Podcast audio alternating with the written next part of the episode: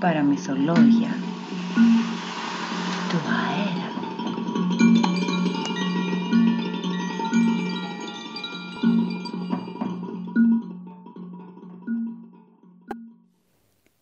Τέσσερα παραμύθια από την Πορτογαλία. Απόδοση από πορτογαλικά, Σάκης Σερέφας. Η γριά με τις σκότες.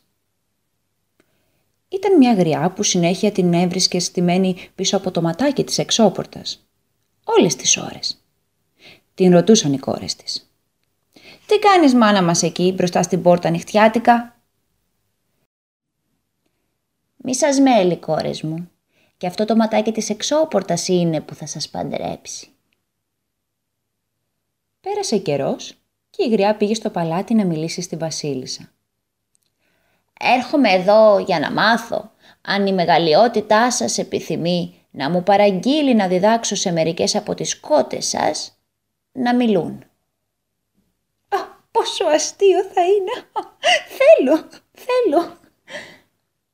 Και διέταξαν να παραδώσουν στη γριά μια ντουζίνα κότες. Η γριά γύρισε στο σπίτι και για μερικές μέρες αυτή και οι κόρες της την πέρασαν ζωή και κότα, τρώγοντας κότα μαγειρευτή, κότα ψητή, κότα τηγανητή και κότα πανέ. Όταν κάποτε τους τελείωσαν οι κότες, ξαναπηγαίνει η γριά στο παλάτι και λέει στη βασίλισσα: «Αχ, η ψηλοτάτη, έχω ένα στενάχωρο μαντάτο να σας εξομολογηθώ. Οι κότες είχα μάθει πια να μιλούν τόσο καλά που σκόπευα να σας τις φέρω σήμερα. Καθώς τις μάζευα, άρχισαν όλες μαζί ένα τραγουδάκι. Κοκόρο κοκό, κακάρα κακά, η βασίλισσά μας με τον κάμπρα ξενυχτά». Στο μεταξύ προσπαθούσα να τις κάνω να πάψουν, όμως αυτές μου είπαν ότι έτσι όπως ήταν σκαρφαλωμένες, ψηλά ψηλά στο κοτέτσι, είδαν για τα καλά τον κόντε κάμπρα να μπαίνει στο παλάτι νυχτιάτικα. Τα χάσα λοιπόν κι εγώ, τις κλείδωσα στο κοτέτσι και έρχομαι τώρα να μάθω τι επιθυμεί η μεγαλειότητά σας να γίνει». Η βασίλισσα πολύ ταράχτηκε και διέταξε τη γριά να γυρίσει αμέσως στο σπίτι της και να σφάξει μία-μία όλες τις κότες. Και ακόμη της είπε πως από εδώ και πέρα δεν ενδιαφέρεται καθόλου για κότες που ξέρουν να μιλούν. Ακόμα της έδωσε πολλά λεφτά για να μην μιλήσει πουθενά για όσα έγιναν και της είπε αν ποτέ βρεθεί σε ανάγκη να έρθει στο παλάτι και εκείνη θα τη βοηθούσε. Έτσι κατάφερε η γριά να βρει τρόπο να παντρέψει τις κόρες της και πήρε και πολλά καλά πρικιά για αυτές από τη βασίλισσα. Διαβάσαμε ένα παραμύθι από την περιοχή Αλγκάρβε. Οι φάβες. Ήταν μια φορά και έναν καιρό ένας βασιλιάς που είχε για συνήθειο να τριγυρνάει και να κρυφακούει πίσω από τις εξώπορτες των σπιτιών για να μαθαίνει ό,τι συμβαίνει. Ένα βράδυ είδε φως σε μια κλειδαρότρυπα, κόλλησε το αυτί του στην πόρτα και άκουσε μερικούς άντρες να συζητούν. Είπε ο ένας: «Εγώ πάντως θα ήθελα τόσο πολύ να κοιμηθώ μια νύχτα με τη βασίλισσα, που θα θυσίαζα γι' αυτό πλούτη περισσότερα και από του βασιλιά». Ο βασιλιάς το άκουσε αυτό και το βάλε καλά στο μυαλό του. Την άλλη μέρα διέταξε και έφεραν στο παλάτι εκείνον τον νέο άντρα που τώρα έτρεμε για τη ζωή του. Ο βασιλιάς είχε δώσει από πριν διαταγή στο μάγειρά του να ετοιμάσει δείπνο με φάβες νερόβραστες, φάβες με προσούτο, με λίγα λόγια φάβες μαγειρεμένες με όλους τους τρόπους. Μόλις το παλικάρι εμφανίστηκε μπροστά στον βασιλιά, εκείνος σηκώθηκε από το τραπέζι του και του είπε ότι του παραθέτει το δείπνο. Ο νέος υπάκουσε. Του έφεραν φάβες μαγειρεμένες, τις έφαγε. Του έφεραν φάβες βραστές, τις έφαγε. Του έφεραν φάβες μουλιασμένες στο νερό, τις έφαγε. Στο τέλος δεν μπορούσε πια άλλο, ενώ ο μάγειρας συνέχιζε να τους στέλνει φάβες μαγειρεμένες με όλες τις συνταγές. Ο νέος είχε αναγουλιάσει πια με όλες αυτές τις φάβες και ζήτησε από τους υπηρέτες να μην του φέρουν άλλες. Μπήκε ο βασιλιάς στην τραπεζαρία και τον ρώτησε. «Λοιπόν, γιατί δεν τρως άλλο?» «Αχ, εξοχότατε, όλο φάβες και φάβες. Έφαγα πολλές στην αρχή, αλλά τώρα τις μπούχτισα». «Έτσι είναι. Φάβες και πάλι φάβες, μαγειρεμένες με πολλούς τρόπους. Άντε τώρα, πήγαινε και να μην ξαναπείς ότι θα χαράμιζες όλα τα πλούτη του κόσμου για να κοιμηθείς μια νύχτα με τη βασίλισσα. Και να θυμάσαι πάντα αυτό που σου συνέβη σήμερα, γιατί όλες οι φάβες, φάβες είναι. Και όλες οι γυναίκες, γυναίκες». Τέτοιο μάθημα έδωσε στον ανόητο νεαρό. Από την περιοχή Αλγκάρβε. Ο βασιλιάς κρυφακουστής. Ήταν ένας βασιλιάς που το είχε για συνήθειο να πηγαίνει και να κρυφακούει έξω από τις πόρτες. Γι' αυτό και του βγάλανε το παρατσούκλι ο βασιλιάς κρυφακουστής. Μια νύχτα είχε στηθεί πάλι πίσω από μία πόρτα και ακούει να λένε. «Αχ, πόσο θα ήθελα να παντρευόμουν με το φούρναρι του βασιλιά για να τρώω κάθε μέρα φρέσκο ψωμάκι». «Μην είσαι ανόητη. Εγώ θα ήθελα να παντρευόμουν με το μάγειρα του βασιλιά για να τρώω κάθε μέρα τα κρεατικά του, τα μαγειρευτά που είναι παντού ξακουστά». Και μια τρίτη φωνή είπε. «Πάντως, εγώ αυτό που θα ήθελα είναι να παντρευόμουν με τον βασιλιά κρυφακουστή». Ο βασιλιάς, αφού τα άκουσε όλα αυτά, έφυγε. Την άλλη μέρα διέταξε να φέρουν στο παλάτι τις κοπέλες αυτού του σπιτιού. Ρωτά την μεγαλύτερη. «Λοιπόν, θέλεις να παντρευτείς με τον φούρναρί μου?» Η κοπέλα απάντησε πως θέλει. Φωνάζει την μεσαία, την ρωτά το ίδιο για τον μάγειρα και αυτή του απαντάει πως θέλει. Στο τέλος φωνάζει και τη μικρότερη. «Λοιπόν, θέλεις να παντρευτείς μαζί μου?» «Μάλιστα, εξοχότατε, πολύ το θέλω». Ο βασιλιάς διέταξε και πάντρεψαν τις δύο κοπέλες με τον φούρναρη και τον μάγειρα και ο ίδιος πήρε τη μικρότερη. Δεν πέρασε καιρός και οι δύο μεγαλύτερες αδελφές άρχισαν να ζηλεύουν πολύ, ώσπου με συκοφαντίες θόλωσαν τα μάτια του βασιλιά, ο οποίος διέταξε να φουντάρουν τη γυναίκα του στη θάλασσα. Όμως οι υπηρέτες του πρόλαβαν και του φανέρωσαν τα πάντα και έτσι έζησε χρόνια πολλά και ευτυχισμένα με τη γυναίκα του. Ενώ οι κουνιάδες του, που δεν ήθελε πια ούτε να τις ξέρει, βρέθηκαν στους 5 δρόμους. Από το νησί Σάο Μιγγέλ, Αζόρες. Ο Σπαγκοραμένος. Ζούσε κάποτε σε έναν τόπο ένας γέρος πολύ πλούσιος, που καμιά γυναίκα δεν τον ήθελε για άντρα της, γιατί ήταν άπλιστος και φιλάργυρος. Μια κοπέλα πολύ καπάτσα τον γυρόφερνε και όταν την ζήτησε σε γάμο εκείνη αμέσως είπε το ναι. Ο γέρος χάρηκε, όμως της λέει «Κορίτσι, θέλω να σε προειδοποιήσω για κάτι, για να ξέρεις ότι στο σπίτι μου φωτιά δεν ανάβει ποτέ και ότι ένα διφραγκάκι φτάνει και περισσεύει για όλα τα έξοδα της βδομάδας. Πρόσεξε λοιπόν καλά τι πας να κάνεις». Η κοπέλα που όλα τα είχε υπολογίσει δεν πήρε πίσω τον λόγο της και τον παντρεύτηκε.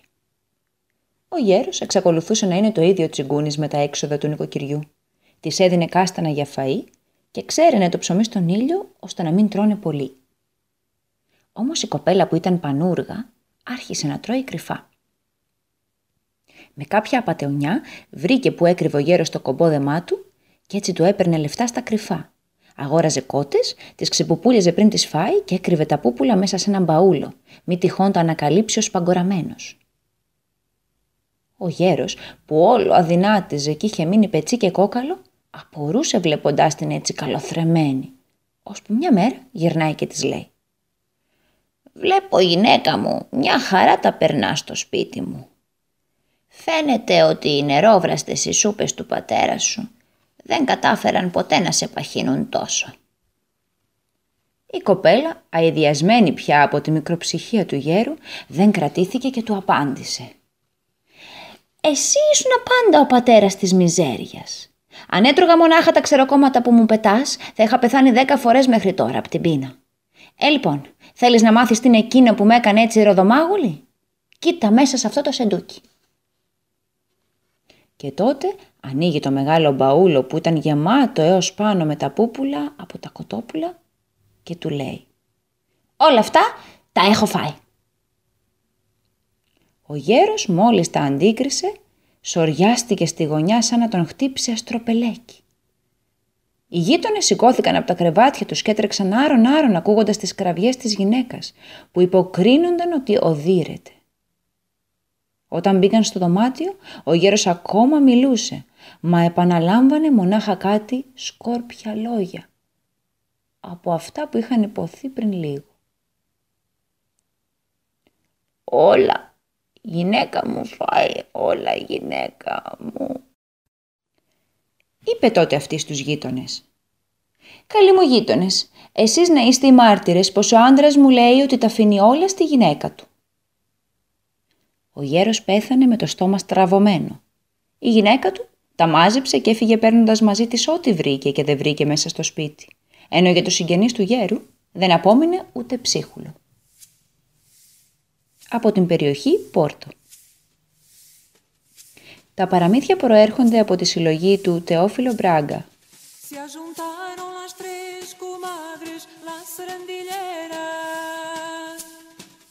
Na função del Santo André, Sarandilha andar, Sarandilha és, a fazer uma merenda lá Sarandilheira. E de barrio todas três, Sarandilha andar, Sarandilha és, uma lleva 9 panas lá Sarandilheira. Tocavam cada uma 3, Sarandilha.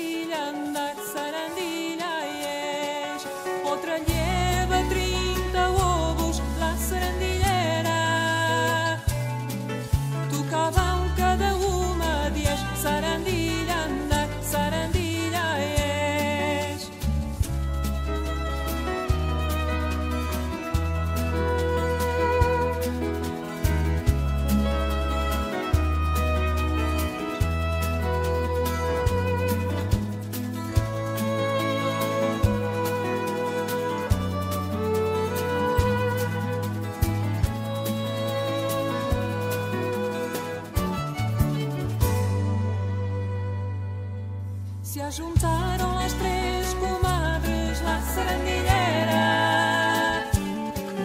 na função del Santo André, Sarandilha anda, Sarandilha és, a fazer uma merenda lá Sarandilheira. E de barrio todas 3, Sarandilha anda, Sarandilha és, uma lleva 9 panas lá Sarandilheira. Tocavam cada uma 3, Sarandilha andar, Sarandilha és.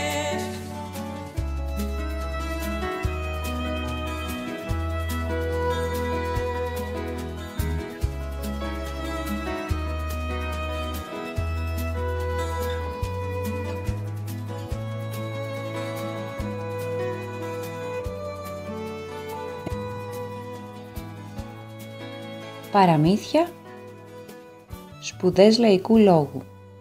Δίνος Χριστιανόπουλος. Το μάτι το αχόρταγο. Μια φορά και έναν καιρό ζούσε ένας ψαράς πολύ φτωχός. Μια μέρα εκεί που ψάρευε, έπιασε με τα γκίστρι του ένα πράμα τόσο δά, που μήτε για ψαράκι φαίνονταν, μήτε για κοχυλάκι. Μια και δυο, το παίρνει και το πάει στο βασιλιά, και εκείνος γεμάτος περιέργεια βάζει αμέσως να το ζυγιάσουν με χρυσάφι. Μα ούτε το χρυσάφι του, Ούτε όλοι οι θησαυροί του μπόρεσαν να κουνήσουν κείνοδα το πραγματάκι από τη θέση του. Τότε ο βασιλιάς έστειλε και φώναξαν όλους τους σοφούς, αλλά και αυτοί δεν μπόρεσαν να λύσουν το μυστήριο. Μονάχα ένας ξένος, περαστικός από τα μέρη τους, αφού το εξέτασε πολύ καλά, γύρεψε και του φέραν λίγο χώμα. Πήρε το πραγματάκι, το βάλε στη ζυγαριά, έριξε από πάνω του το χώμα και λέει στο βασιλιά. «Ρίξε κι εσύ λίγο χρυσάφι από το άλλο μέρος». Δεν πρόλαβε να ρίξει το χρυσάφι και αμέσως έγειρε η ζυγαριά. Όλοι θαυμάσανε, μα πιο πολύ ο βασιλιάς, και ζήτησε από τον ξένο την εξήγηση. Και εκείνος του είπε: «Τούτο το πραγματάκι, βασιλιά μου, είναι μάτι. Και όσο είναι πάνω από το χώμα και βλέπει, με τίποτα δεν λέει να χορτάσει». Διασκευή από θρακιώτικο παραμύθι.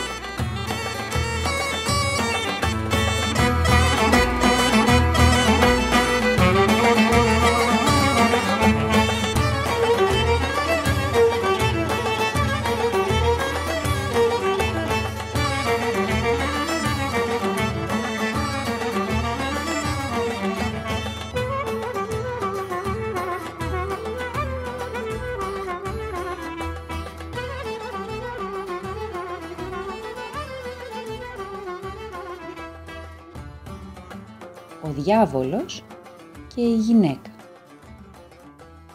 Μια φορά και έναν καιρό ζούσε ένας γεωργός που είχε μια γυναίκα τζαναμπέτισσα. Ό,τι και να της έλεγε, εκείνη έκανε το αντίθετο. Άμα της έλεγε αύριο γυναίκα θα πάμε στο χωράφι, εκείνη απαντούσε όχι δεν θα πάμε και δεν πήγαινε. Άμα της έλεγε αύριο γυναίκα δεν θα πάμε στο χωράφι, εκείνη απαντούσε όχι θα πάμε και πήγαινε. Με τα πολλά, ο άνθρωπός μας μπαήλτησε και αποφάσισε να την ξεφορτωθεί. Μια μέρα, εκεί που ήταν οι δυο τους στο χωράφι, βάζει την κάπα του πάνω στο πηγαδιού το στόμα και της λέει «Γυναίκα, μην κάτσεις επάνω στην κάπα γιατί θα πέσεις στο πηγάδι». «Όχι, θα κάτσω», απάντησε εκείνη και μόλις κάθισε έπεσε στο πηγάδι. Εκείνη τη στιγμή μες στο πηγάδι ήταν κρυμμένος ένας διάβολος. Και για να μην πνιγεί κρατιόταν από τα σταυρώματα. Η γυναίκα για να μην πέσει στο νερό γαντζώθηκε στο σβέρκο του και δεν τον άφηνε. Άδικα προσπαθούσε ο διάβολος να την ξεφορτωθεί.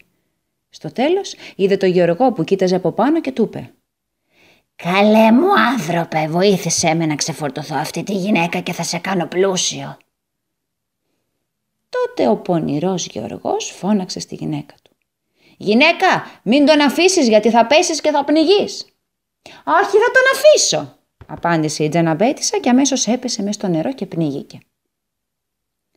Σαν βγήκε από το πηγάδι ο διάβολος, λέει στο Γιώργο «Εσύ με γλίτωσες από τη γυναίκα αυτή και εγώ για να στο ξεπληρώσω θα σε κάνω πλούσιο. Εμένα η δουλειά μου είναι να κουφαίνω βασιλιάδες και σήμερα θα πάω στο δικό σας βασιλιά για να τον κουφάνω. Εσύ, μόλις ακούσεις τους ντελάλιδες να λένε «Όποιος γιατρέψει από την κουφαμάρα του το βασιλιά θα πάρει το μισό βασίλειο», θα τρέξεις στο παλάτι και μόλις δεις το βασιλιά θα πεις «Ήρθα, έβγα και εγώ θα βγω». Έτσι και έγινε. Μόλις ακούστηκαν ντελάλιδες, ο άνθρωπός μας βάζει τα καλά του και μια και δυο πηγαίνει στο παλάτι. Εκεί οι φρουροί δεν τον άφηναν να περάσει. «Εδώ δεν τα κατάφεραν οι πιο καλοί γιατροί του κόσμου και θα τα καταφέρεις εσύ ένας χωριάτης». Με τα πολλά τον λυπήθηκαν και τον έφεραν μπροστά στο βασιλιά. Τότε ο Γιώργος φωνάζει «Ήρθα, έβγα». Και αμέσως βγήκε ο διάβολος και ο βασιλιάς βρήκε ξανά την ακοή του. Έκαναν τότε γλέντια και χαρές και ο βασιλιάς ήθελε να του δώσει το μισό βασίλειο. Μα ο Γιώργος του είπε «Εγώ δεν ξέρω από αυτά, βασιλιά μου. Δώσ' μου ένα σακούλι λίρες και άσε με να πάω στο χωριό μου». Ένα του ζήτησε, δύο του έδωσε και τον ξαπόστειλε με δόξες και τιμές. Στο δρόμο, να σου και ο διάβολος. Τώρα που έγινες πλούσιος, μη μου ξαναπείς να βγω, γιατί δεν βγαίνω. Σε λίγο καιρό όμως, κουφάθηκε ο βασιλιάς από το διπλανό βασίλειο και αμέσως έστειλε να βρουν τον άνθρωπό μας. Μα ο Γεωργός θυμήθηκε τα λόγια του διαβόλου και δεν ήθελε να πάει. Δεμένο τον κουβαλήσανε μπροστά στον ξένο βασιλιά. Τότε ο πονηρός Γεωργός φώναξε. «Ήρθα, έβγα». «Δεν βγαίνω», απάντησε από μέσα ο διάβολος. «Έβγα, γιατί θα φέρω τη γυναίκα μου». Το λόγο δεν απόσωσε και αμέσως βγήκε ο διάβολος και όπου φύγει, φύγει. Έφυγε και ο άνθρωπός μας με 2 τσουβάλια χρυσάφι. Διασκευή από Θεσσαλικό παραμύθι.